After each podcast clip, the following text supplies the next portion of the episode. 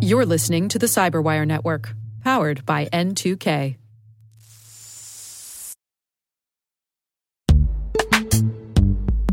And now a word from our sponsor, Netskope. Netskope is a worldwide leader in SASE and zero trust. Its unified platform, Netskope One, provides optimized access and zero trust security for people, devices, and data anywhere they go helping customers reduce risk, accelerate performance, and get unrivaled visibility into any cloud, web, and private application activity.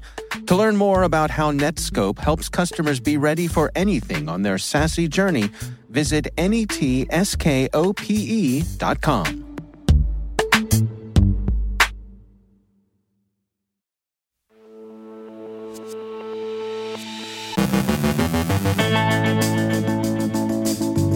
Adversary in the middle sites support business email compromise. Silent validation carding bots are discovered. Attempted social engineering at the European Central Bank. Germany puts its shields up. Carole Theriault speaks with Jen Caltrider about Mozilla's Privacy Not Included initiative. Our guest is Lucia Milica on Proofpoint's Voice of the CISO report and hacktivism in a hybrid war.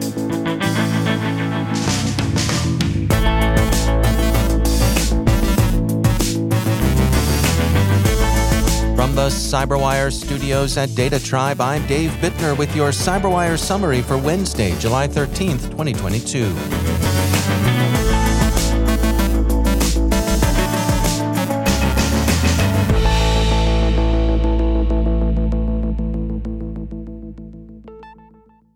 Microsoft security researchers have found a campaign that uses adversary in the middle techniques, AITM, to stage more effective business email compromise attacks.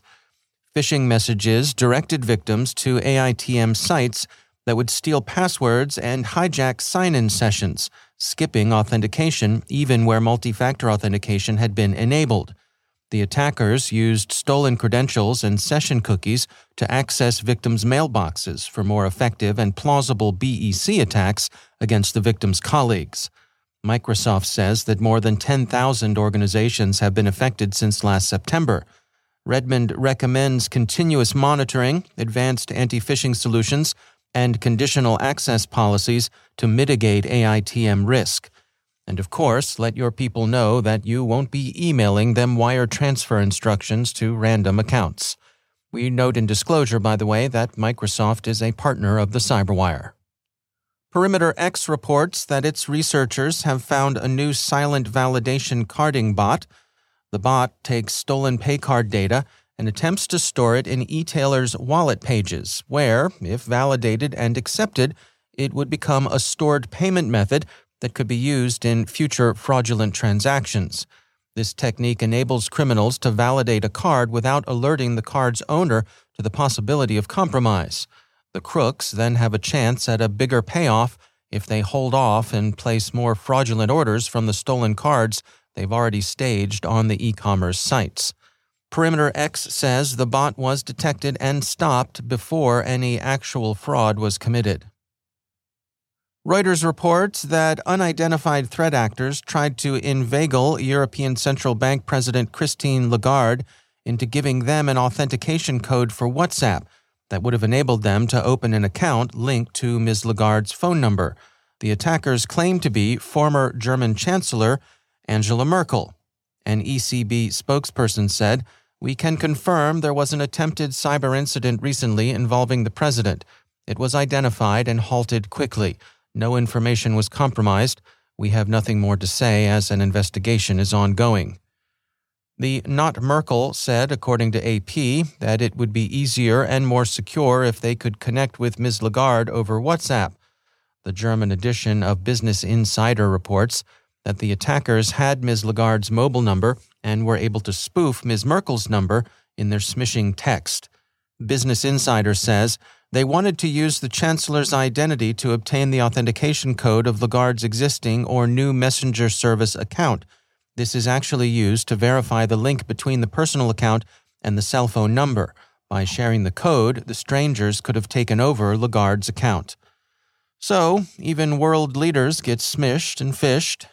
We wonder if they receive offers of extended car warranties like the rest of us. Aware of the potential threat of Russian cyber attacks, German authorities yesterday announced a program of increased readiness and resilience. Deutsche Welle reports that the German interior minister explained the motivation for the increased state of alert, saying, The sea change we are facing in view of the Russian war of aggression against Ukraine requires a strategic repositioning and significant investment in our cybersecurity. In addition to new secure systems for exchanging information, the government intends to promote resilience in small and medium sized organizations, saying that would apply to critical infrastructure, businesses involved in transport, food, health, energy, and water supply. CISA added an entry to its known exploited vulnerabilities catalog the latest edition, which the federal civilian executive agencies CISA oversees, are expected to address by August 2nd, is CVE 2022 22047, a Microsoft Windows client server runtime subsystem privilege escalation vulnerability. The remedy is to apply Microsoft's patch. And speaking of applying Microsoft's patch, yesterday was July's Patch Tuesday, and Microsoft released fixes for 84 issues including the aforementioned bug that CISA wants U.S. federal agencies to take care of. SAP also patched, issuing 20 new security notes as well as three updates to earlier advisories. On Tuesday, July 12th, CISA released two industrial control system advisories. And finally, hacktivists in sympathy with Ukraine have conducted distributed denial of service attacks against Russian movie theaters. Cybernews says the attacks, regarded as a tit for tat response to Russian DDoS attacks by Killnet and others against Ukrainian and other sympathetic nations' networks, have affected Kinomax, Mori Cinema, Luxor, Almaz, and other chains, as well as ticket service Kinoplan. Obviously, such campaigns aren't war winners. The record reports a consensus among Ukrainian security firms that DDoS is popular because it's easy and that the targets selected for disruption are picked because they're disruptible, not because they're either high value or high payoff. Ukrainian hacktivists have been more or less assembled into a loose umbrella group. The Ukrainian government says it doesn't direct the IT army, and indeed their opportunistic and improvisational target selection would seem to argue that their organization is pretty thin. The record says this lack of planning makes sense given that IT Army is an independent group of volunteer hackers, not a trained cyber army unit. Ukrainian security official Viktor Zhora said, We do not coordinate cyber volunteers in their attacks and have no information on any such coordination centers. So, hacktivism might be regarded as a morale builder. Yegor Aushev of Cyber Unit Technologies told the record the only benefit of IT Army's DDoS was that thousands of people came together and felt useful in their resistance to Russia. It's striking to see how commodified DDoS apps have become, freely provided and readily accessible, complete with short how-tos that shows you how to operate them. It's not going to drive the Russian army back to Moscow, but at least it gives the hacktivists a sense that they're doing something.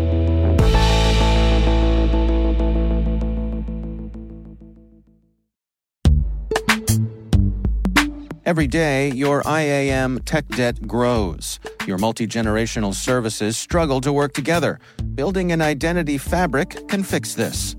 It makes all your identity tooling stronger and allows you to connect any app to any service you want to use with zero coding, zero maintenance, and zero app downtime. Strata's identity orchestration platform separates the identity logic from your applications so you can optimize existing IAM tools and manage them in a single control plane. Now, every vendor, standard, and architecture work together. In short, building your identity fabric means you can secure your non standard apps, keep your complex access policies, retire outdated IDPs, and modernize in record time. So build your fabric with Strata Identity and get rid of tech debt for good. Visit strata.io slash cyberwire, share your identity priorities, and receive a pair of AirPods Pro. Offer valid for organizations over 5,000 employees. Connect today at strata.io slash cyberwire.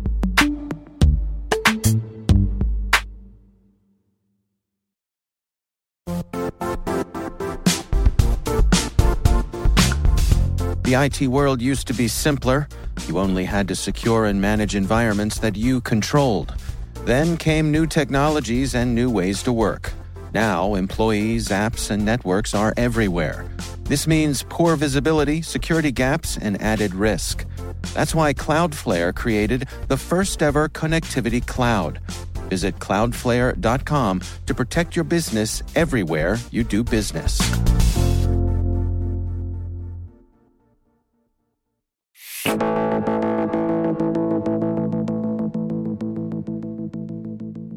Team at Proofpoint recently shared their 2022 Voice of the CISO report, highlighting some of the challenges facing security professionals. Lucia Milica is Global Resident Chief Information Security Officer at Proofpoint. As we've seen for the last several years, cybercrime reached a heightened level of intensity and sophistication. We saw greater complexity in ransomware, supply chain, and critical infrastructure attacks. And when you add to that the digitization and consumerization that have driven so much of the complexities in the environments that we have to do, protect today, as well as some of the regulatory um, landscape uh, regulations and, and challenges that, that, that came from those different systems, um, it really um, highlighted the, the need to, to hone in into what are security leaders grappling with. And as we see the ever evolving threat landscape, what are some of the bigger challenges that we all collectively have to wrap our hands around? Well, let's go through some of the specific findings together. What are some of the things that caught your attention? Say the first one that was very interesting to me was the fact that 48% of the surveyed CISOs feel their organization is at risk of suffering a material cyber attack in the next 12 months. And that is down from the previous year, which was at 64%. What are some of the other things that uh, caught your eye? There, there, are two other things. One is the human factor, um, and it's it's interesting to see that the perception versus reality. But in our uh, Voice of the CISO report, we saw that 56% of global CISOs consider their employees being their biggest cyber vulnerability. Now, if you look at other data points. Like, for example, the World Economic Forum reports 95% of cybersecurity issues are traced to human error. The Verizon Data Breach Report, I think that 2022 had 82% of incidents related to um, to human the human element. To me, it was an interesting gap there between is there a perception or is there a reality gap uh, between those uh, those different numbers. So the last one was the board buy-in, and it's something that is very near and dear to my heart. Um, we there's a lack of board buy-in, or at least perceived lack of support from the boardroom that has increased. So in in this year, in 2022, we saw that uh, just over half, 51% of global CISOs agree that they see eye to eye with their boards on cybersecurity matters. Now, that is down from 59% last year. Also, the same token, when you you looked at, we, we started asking some additional question around, hey, what are the top board concerns? So we can figure out, are we focusing on the right areas of risk? Um, it was interesting to see that you know, globally, significant uh, downtime was um, at 37%, one of the top concerns, followed by disruption to operations at 36%, and business impact on business valuation also at 36%. Um, so those are very interesting uh, findings from my perspective. So, based on the information that you've gathered here, what are your recommendations?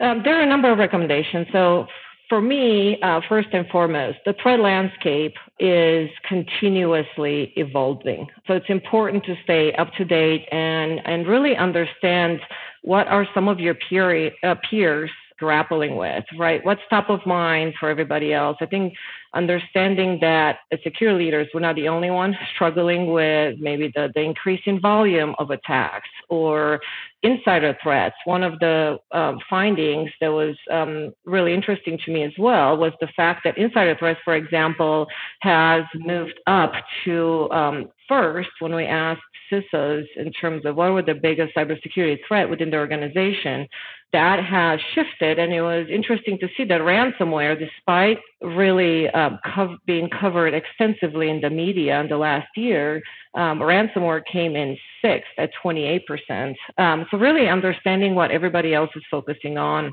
And then last but not least, I think um, for me is um, closing the gap on uh, between CISOs and boards is absolutely critical. Um, and I think it's important to understand it, the, some of the communication challenges that a lot of security leaders are perhaps challenged with in terms of seeing eye to eye with their boards. I think cyber risk is business risk and being able to to have cybersecurity oversight and have the right support at that at that executive level is absolutely critical for us to succeed in in doing our jobs and adequately being able to protect the organizations um, and at the same token really understanding and being able to focus on the business risk the business impact that cybersecurity um, can have on their on, on the organizations broadly. That's Lucia Milica from Proofpoint.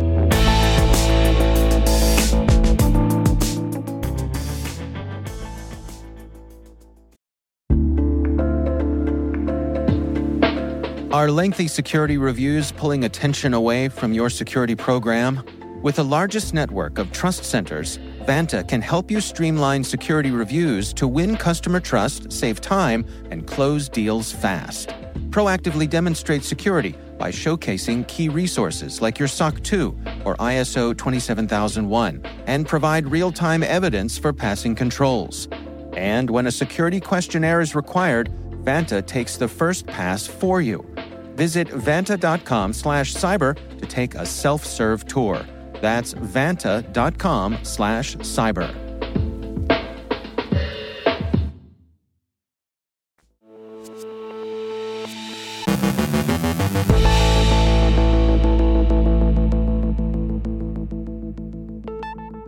slash Theriault recently spoke with Jen Caltrider from Mozilla about their Privacy Not Included initiative.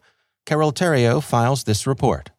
Well, listeners, do I have a treat for you today? We have Jen Caltrider. She's Mozilla's Privacy Not Included head honcho. Thank you for taking the time to be on the show because I can tell from the output on the site, Privacy Not Included, that you guys are busy cats over there. Yeah, yeah. There's a lot of privacy problems in the world today. I couldn't agree more. So maybe we should start at the top. So, for those listeners who don't know about Mozilla's Privacy Not Included project, could you give us a quick overview? Yeah, sure. So, back in 2017, which seems like the land before time these days, but it was only like six or seven years ago, a lot of connected devices were starting to become more prevalent in people's homes. You know, people were getting smart speakers and robot vacuums and, and fitness trackers and everything. And when we looked at around at Mozilla, you know, Mozilla really cares about privacy. We're a, a nonprofit with a mission that focuses in part on trying to protect the privacy on the internet.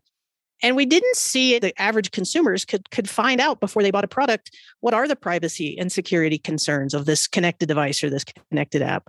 So on a on a whim almost, we kind of said, well, let's try and create a buyer's guide for people to help explain that you know, without a lot of resources, we kicked it off and we were just curious if people would even care. You know, there's websites that review products on features and reliability and things like that, but nothing like privacy and security. So we gave it a shot and we found that that people liked it. You know, everybody says they want to protect their privacy, but when it comes to what they can do, there it's a lot harder to know since 2017, we have been reviewing the privacy and security of connected devices. We've moved into doing apps as well. We've gone from kind of just trying to state the facts to being a little more opinionated to help people understand, hey, what this company's doing is really bad. And, you know, maybe you should find some other product to use if you care about privacy. To, hey, we have a best of list now, and we have a creepometer where people can rate how creepy they find products. And we have a privacy not included warning label that, you know, when you land on a product, if it has that, that's us kind of saying, hey, you know, uh, we'd be we'd be wary of using this product because your privacy might not be protected.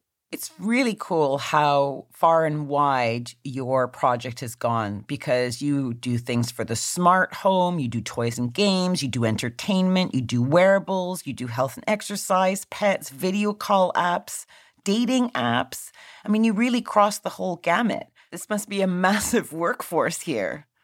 Ah, uh, if only. Um, we're a very small team, actually. We're a we're a team of two. There's two of us, myself and wow. Misha Rykov, who's my fellow researcher.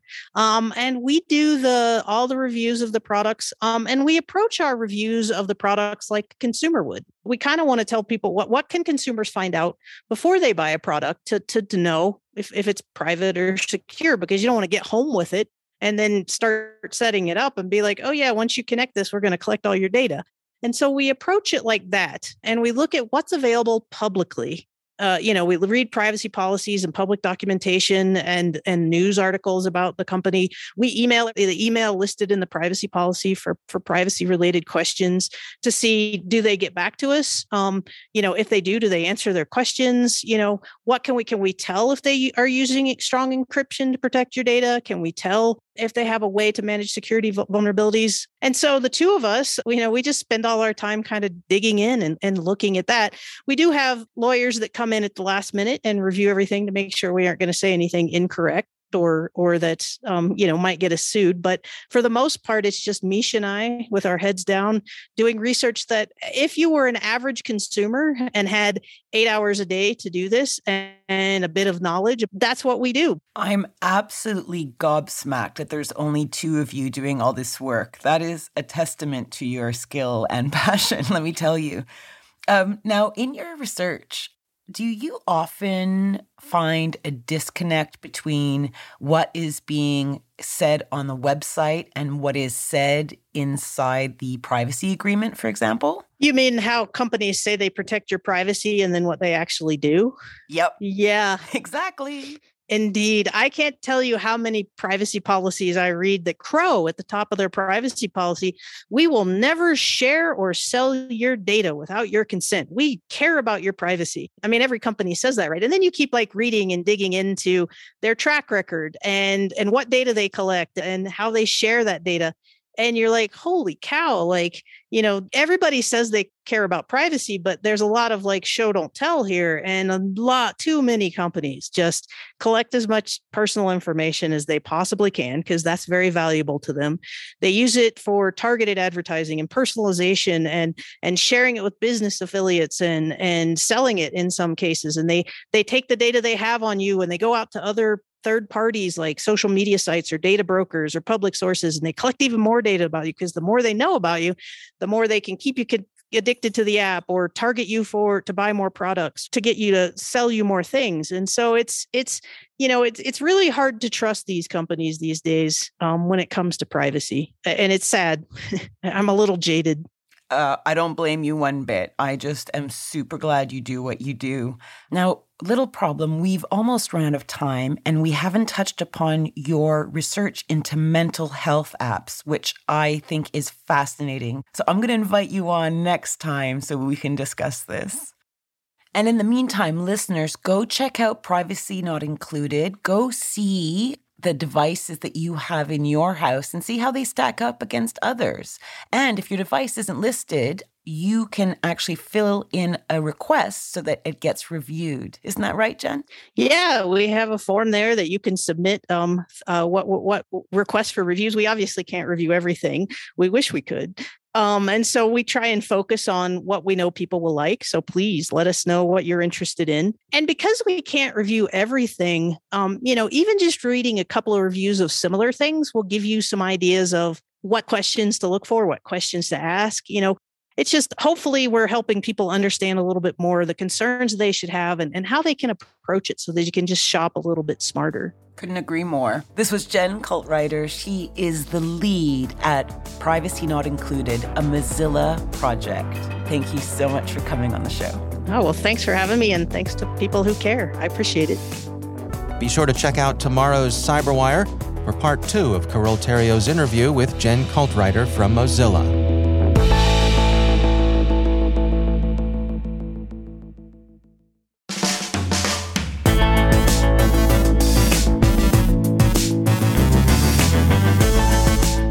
That's the Cyberwire. For links to all of today's stories, check out our daily briefing at thecyberwire.com. The Cyberwire podcast is proudly produced in Maryland out of the startup studios of DataTribe, where they're co building the next generation of cybersecurity teams and technologies. Our amazing Cyberwire team is Liz Irvin, Elliot Peltzman, Trey Hester, Brandon Karp, Eliana White, Puru Prakash, Justin Sabie, Rachel Gelfand, Tim Nodar, Joe Carrigan, Carole Theriault, Ben Yelin, Nick Veliky, Gina Johnson, Bennett Moe, Chris Russell, John Petrick, Jennifer Eiben, Rick Howard, Peter Kilpe, and I'm Dave Bittner. Thanks for listening. We'll see you back here tomorrow.